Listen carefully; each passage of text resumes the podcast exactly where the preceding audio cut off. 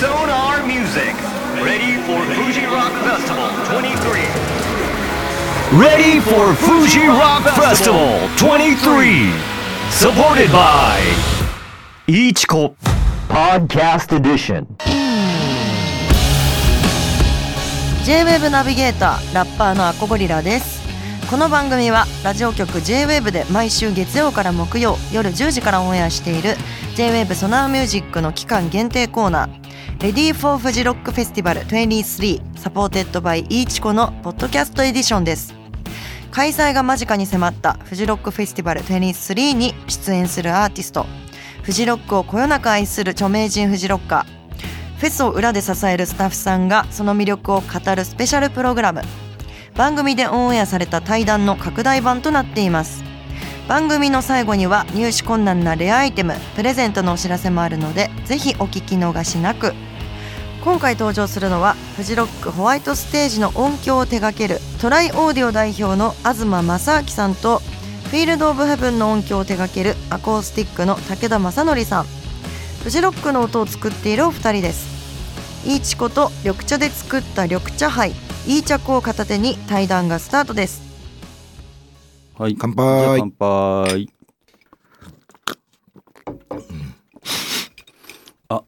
美味しい。あ、ぜちょっとなんか濃いですね。いちこが美味しい。よく聞いてます。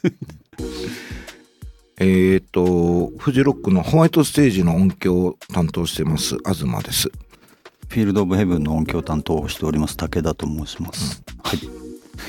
東さん確かあれですもんね。苗場に行く前からやってましたもんね。うん。富士は初年度から。ですよね。いや僕らは嵐の天神山から。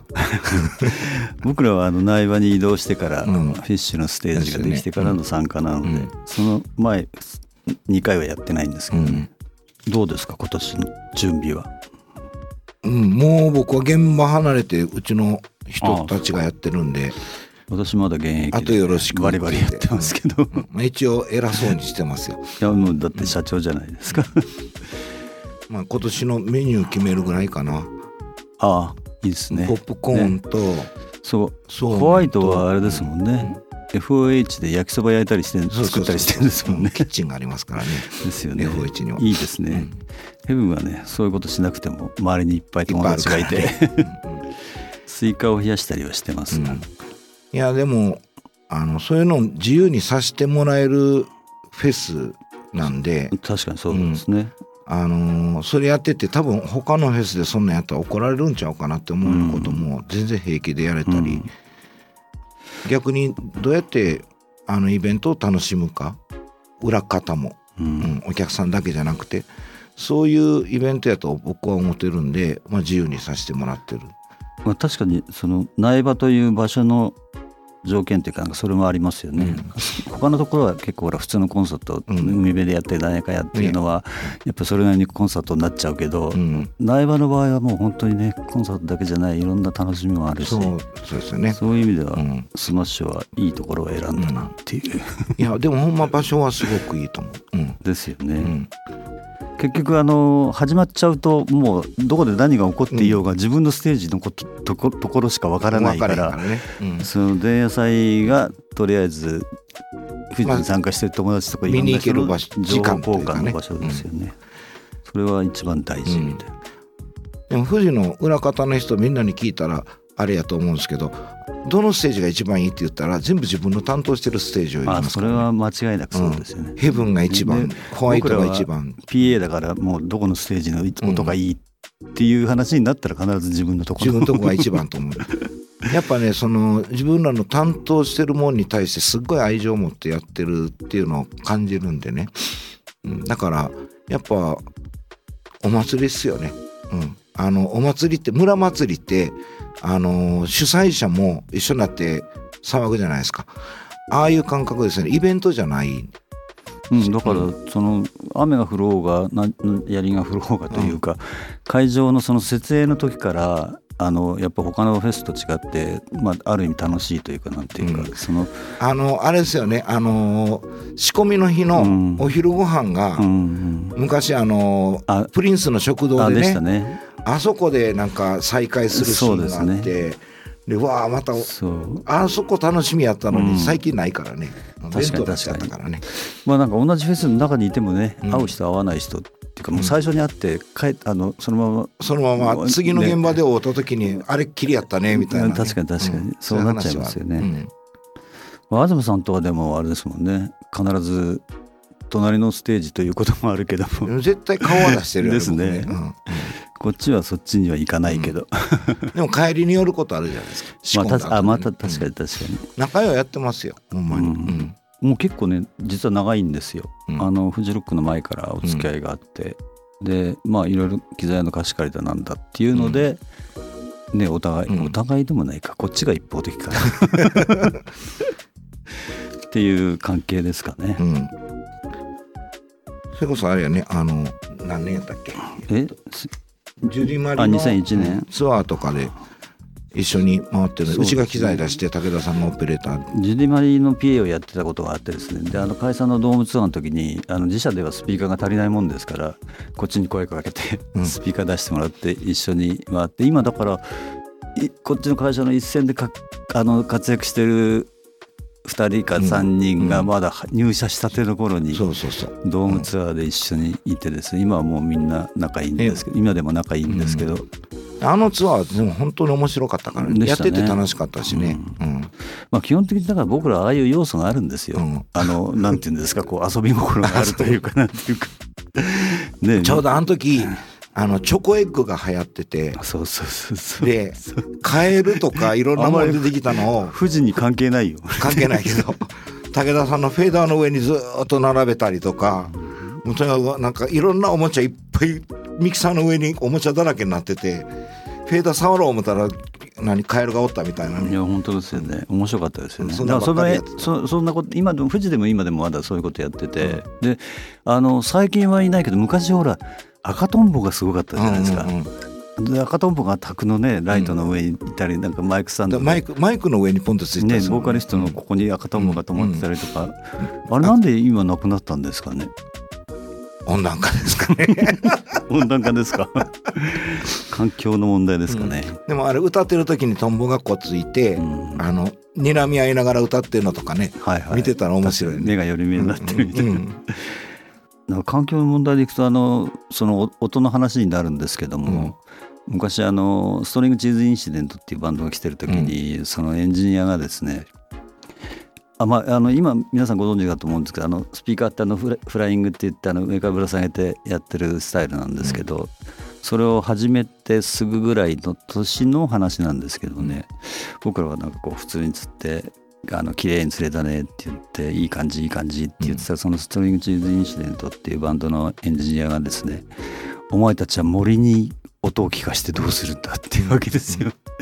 で確かにだからこうう釣ってあるのはうん。上半分がもうし下を下っていうか客席を向いてないみたいな、とにかく後ろの壁をね。ままっすぐうんうん森に向かってみたいな、だそれをね聞いてからね翌年から変わりましたね。ちょっと下向けた、しうんだいぶ下向けて、うん。なるべくあのお客さんに聞かせるように、うん。無駄にねいっぱい持ってってもしょうがないっていう話ですけどね森はでも喜んでたと思いますよ、ね。苗場の森結構すごいですよね、うん。あのホワイトはほらそうでもないかホワもしれないけど。イトはでもね壁がないからね後ろの。ああ確かにね、うん。そうですね。だからねホワイトよく音がいいって褒められるけどうん。それはねあれは環境がいいんですよ、確かに確かに、うん、あれ以上の環境ないかなと思う。遮るもんないですもんね、うん。ズドーンっていけるから。あの木切った時にね、うん。ホワイトとヘブンでお互いに音聞こえるようになったなって言ってて、はなんでやろうって言ったら木がねそうそうそうちょうど伐採された何本か伐採された後でこんなに変わんねえやってすごい思ったことある。だからどどあの多々あるどのフェスもきっとね同じでしょうけど隣のステージとの音量のうん、鑑賞とかね。うん。鑑賞ってうまくよく言えば鑑賞だけど、うん 戦いですからね、うん。だからあのその初日のあのチェックの時にねホワイトがいつも先に音出すからね。うん。負けるもんかと言ってこっちもそう。俺でこう1時間してから出すだって負けるの嫌やから。とりあえずの音出せみたいな、うん まあそのぐらい仲いいってことですよね、あの曲かけたなって言ったらじゃあ違う曲それにかぶせてこっちかけたりとか本当ですよ。だから意外とこうほらステージに振り返ったりなんやかんやでね、うん。あの毎年考えてはいるけど、うん。まあ出ちゃったら一緒ですね、うん。音漏れに関してはね、でもなんか別にそういうので苦情はきっと来たことないんだと思うんですけど、あのうちはあのグリーンから聞いたことはありますけど、ね、あそうか。ん。それはあれですよ。調子乗りすぎて。だ出しすぎですよ、調子乗りすぎて怒られたねあれはね。でも基本あれですもんね。僕らがほらやるのはまあ3分の1とかそれぐらいじゃないですか、大体こう乗り込みさんっていうか、うん。えあの専属のエンジニアが来るから。ほぼほぼ全部乗り込みになる、あそっか、うん、ヘブンはねまだ武田さんがやることそうあるけど。ですね。もう今年もなんか2、うん、結構やりますけどね、だそういう意味じゃだからフィールド・オブ・ヘブンは楽しいですよヘブンは音響ね屋としてはね。あのそれこそ一番最初のやったっけ？あのバンド。フィッシュです。え？フィッシュね、うん。フィッシュのために作ったステージの。そうですよ。でそのフィッシュの PA をやるのはもうアコースティックしかないということで、うん。アコースティックをやってあ。白羽屋が立ったという。それでねフィッシュで始まってそれでヘブンがずっと続いてって。そうですね、ん。翌年のツアーも一緒に回ったし結局なんかそのそれぞれほらカラーがあるじゃないですか、ねあ,、うん。あのヘブンはこうジャム系というかなんていうかし今はね違うけど、トライバル系とかなんかそういう感じの、で僕らはもうそういう仕事をしてたしそういうのが大好きだったから、うん。もう本当に楽しくてしょうがないみたいな。本当にヘブンですよね。いや本当です。本当にヘブンやと思う。あの1年目にね、あのしげるさんがあの花をね飾ったりとかなんとかってそういうのってほらよそのフェスじゃ絶対ないん。ことでしょ、僕らねあの例えば大阪僕なんか大阪なんですけど大阪戻ってた時に「富士行きたいねん」とか「行ったことないねん」って言われたら「絶対おいで」って「楽しませてあげるわ」ってって僕は言うのね。あのそういうイベントだからって。来る人があのーその時間をすごくこう楽しんでで、それをまた糧に1年頑張れるみたいなうん。そういうイベントやと思って僕は声をかけますね。作ってる側が言うねんから間違いないって俺言って誘う。まあでもみんなあれですよね、うん。1年アルバイトしてお金を貯めて富士のためにっていうのがね多いというかなんていうか。そう。まあフジロック貯金ってみんなやってるもんね。決して安いもんじゃないですもんね、だからそういう意味じゃその分楽しまないとうん。絶対ね、元以上を取るみたいなね、うん。うん。富士が一番落ち着くしなんかそれに向けてなんていう1年のスタートそこに持ってくるみたいな。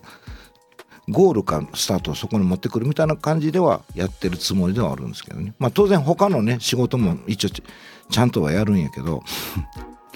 毎年いろんなこと考えてきますよね、うん。なんかあのチャレンジして。ああのカーゴじゃなくて何でしたっけ？あれ使ったりとかね。トランプに関しては。ああトランプもね、うん、あの機材の物量がやっぱりね、うん。他のい普通のライブコンサートとは違うから、うん。うんそういう意味じゃもうトランプもやっぱり選ぶというかなんていうかあれですよね。うん。運び方とかね。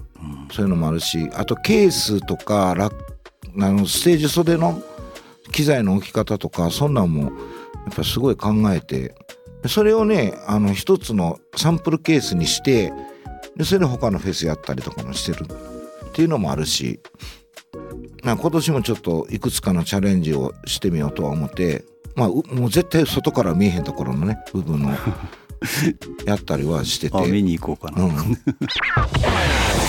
Ready for Fuji Rock Festival 23. Supported by Ichiko. Podcast Edition. い茶い茶いいちこの緑茶杯。いい茶こ？いい茶こ。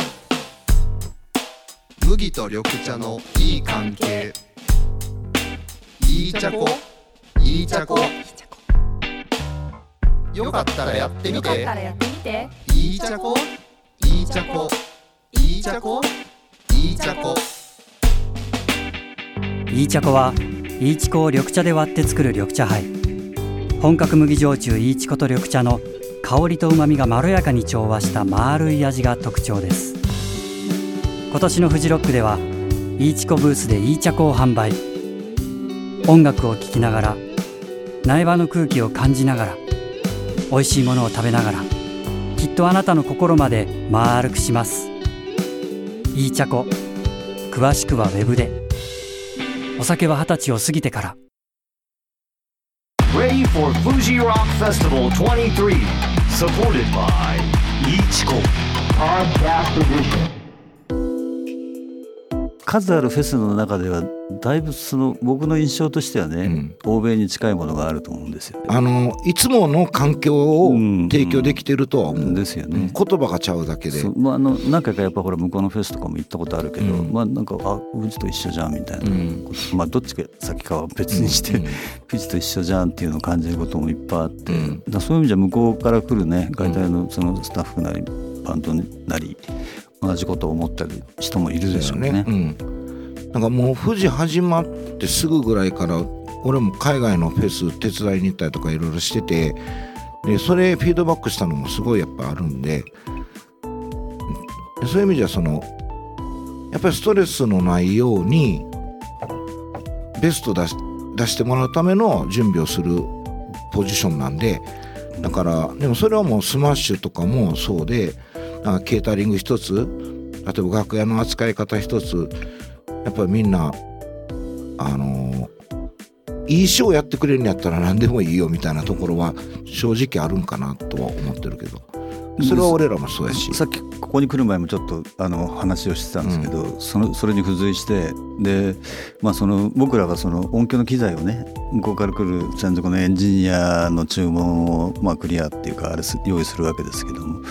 なかなかね無理難題を言う人がやっぱりいて、うん。来たらねこれどうやって使うんだみたいな話もあるしそれはこれはお前が用意しろって言ったんだとかっていうこともあるしそういう意味ではだからあの向こうとしてはきっとすごい楽ですよね。うん。そう卓もだから今デジタル卓になって、うでまあその機種によっちゃ使い方僕らも分かんないのがあったりとかして、うん。でそれわざわざ借りてきて用意してるのにそのね今今みたいにねこれどうやって使うんだみた使いいなこと方分からへんとかね。お前が用意しろって言ったんだろうっていう、だからあれですよそのミキサーなんかは人によって違うんで例えば言われたオーダーされたやつそれに対して専門家呼んだりとかうんそうですね。詳しい人た立ち会ってもらったりとか、メーカーの人そういうこともしてるし、うん、あのー見えてる部分だけじゃない部分でものすごい下準備はうん。してますね。なんかオーダーで来た機材が全く使い方わからないっていうのもある。でそれを多分オーダーした以上知ってるでしょって。ただそれ言われた時に対応できない。これできるこれできるってやつがわからないっていうのは困るからその専門の人を呼んでもう一泊過ぎたら帰ってくださいって言って帰ってもらったりとか、うん。うん、そういうのもやっぱり。まあ、言ってもらわないとね、うん。なんか言われたら困るしっていうのもあるし、もちろんそのさっき言ってたすべからくこうねうん。滞りなくうまく進行するようにっていう。なんせね電池一つね例えば手に入れようとしたら下手したら山の降りなあかん環境の中でやっぱり準備しますよ。いっぱい。昔もホワイトにヒップホップだらけやった時に、うん。ワイヤレスマイクの電池をまあすごい数持ってったんやけど 予備も含めて。そしたらもう無駄に使うねんねスタッフ政治の子が。うん。で予備あるから大丈夫って言うから「アホ予備は使えへんための保険やぞ」って「あるから使ってたらお前これ誰が買いに行くねん」って。社長切実ですうん俺あのホテルの人に山降りるんやったらこの電池買ってきてって頼んだことある、追加で、そうなんですよね、うん。結局その苗場に行っちゃうともうあの予備がないとうん。うん何かあった場合にもう山降りて取りに行かなきゃいけない。東京まで戻らなきゃいけないみたいなことがあるからやっぱり持ってきますよねいろん。予備はすごい持ってく。一回アナログの時代にミキサー2台ぐらい予備で持ってたことあるね。うんうん。それは正解ですよ、予備持ってきてで何やったか真柴だかなんかがグリーン出た時にアナログタク余ってないって言われて余ってるよって言ってた。そこまあどっちにしても物量すごいですからね、うん。あのほらケーブルのメーカーがね、うん。提供しますからって来たことあったんだけど、でまあなんか数本のつもりだったのか、うん。まあよくわかんないです。けど、うん。あの150本いりますよっていう話をしたら、すぐ逃げてきましたけどね。そうなんや、でも実際ほら150本ぐらい使うじゃないですか、うん、使うからね。普通にね、だからそれ考えたら提供しますよって軽く言われてもこっちは、ね、そうそう。軽くスポンサーする言ったらえらい目に遭うよって言ってやめといた方がいいんじゃないって言うもんね。当てにしできないというかなんていうか、まあ、そういう話もうん。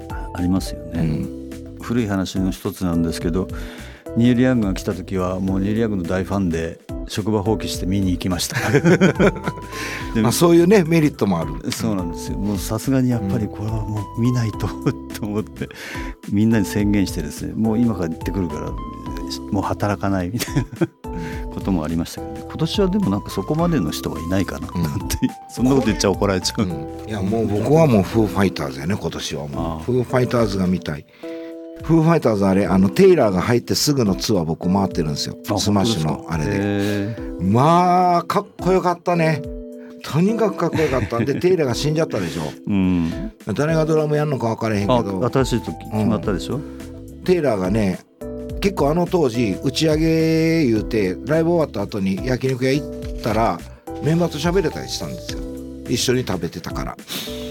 その時にやっぱねあのーニール・バーナーのドラムの後ろでドラムを叩くという緊張感みたいなことを言っててまあすっごい緊張してたやけど光栄なことでもあるじゃないですか。もうあの時のねもう彼のドラムの叩き方っていうかもう横で見てたらもうかっこよくて本当かっこよくてあの前につのめた感じのね叩き方が、ね、彼が死んだっていうのを聞いた時はすっごい残念で。うん。なんか見てみたい、ね本当に、いやほんま。まあでもあれですよ、見たいのはいっぱいありますよね、うん。でも見に行けないから、ん。自分のステージで。まあ職場放棄して見に行くぐらいの ことはまあ僕俺ぐらいの立場にならないといけないからみたいな、感じですよね。職場放棄せんと見に行かれへんよね。確かにね。うん。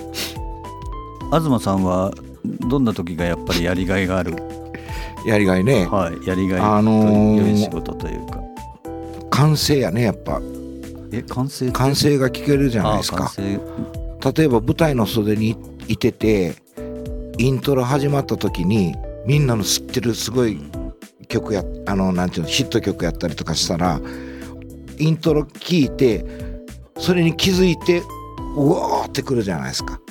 あちょっと遅れた感じで。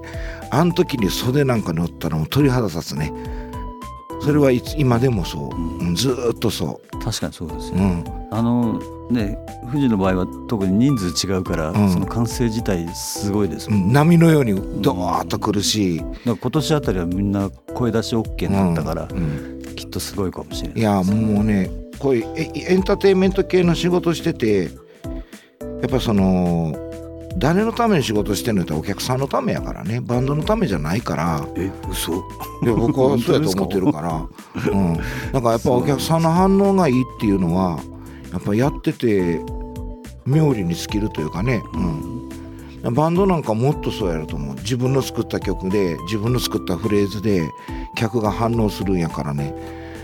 それこそ相乗効果っていうかああれ見た時にやっぱり、そうですよ、うん、まあどっちにしてもバンドがいい演奏をするからお客さんがそう。盛り上がる。でバンドいい演奏するためには僕らがちゃんと仕事をしてなきゃダメな。のそうそう。うん、やっぱちょっとでもストレスあったりとか嫌なことがあったりとかしたらやっぱ100点は取れない可能性もあるじゃないですか。うん。だからやっぱりそのなんかね絶妙なバランス裏方がスタッフがローディーが楽器がでお客さんが空気が天気がね そういうのの全体のバランスのあの組み合わせやと思うからそれがねあのちょうどマッチしたところに自分がその一部をになってるっていうのはやっぱりすごい好きな仕事の一つ。うん。うん。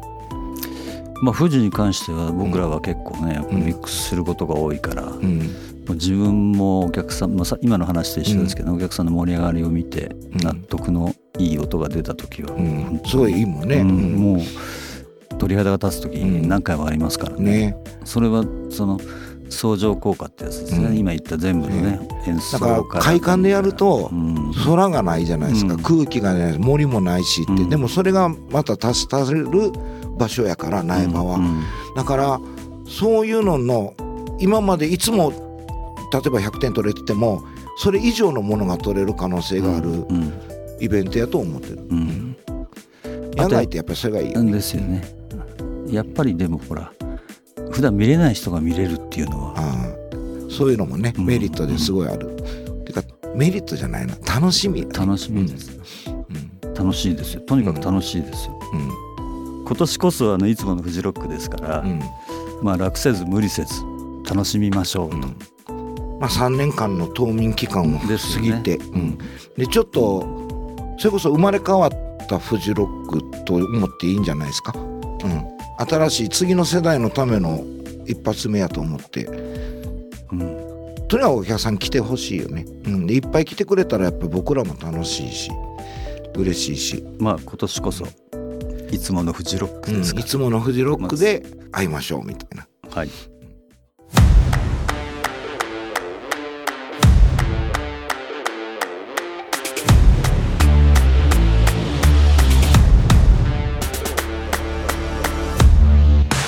東さん武田さんそれぞれフジロックのホワイトステージとフィールド・オブ・ヘブンの音を作ってる裏方お二方による対談をお届けしました。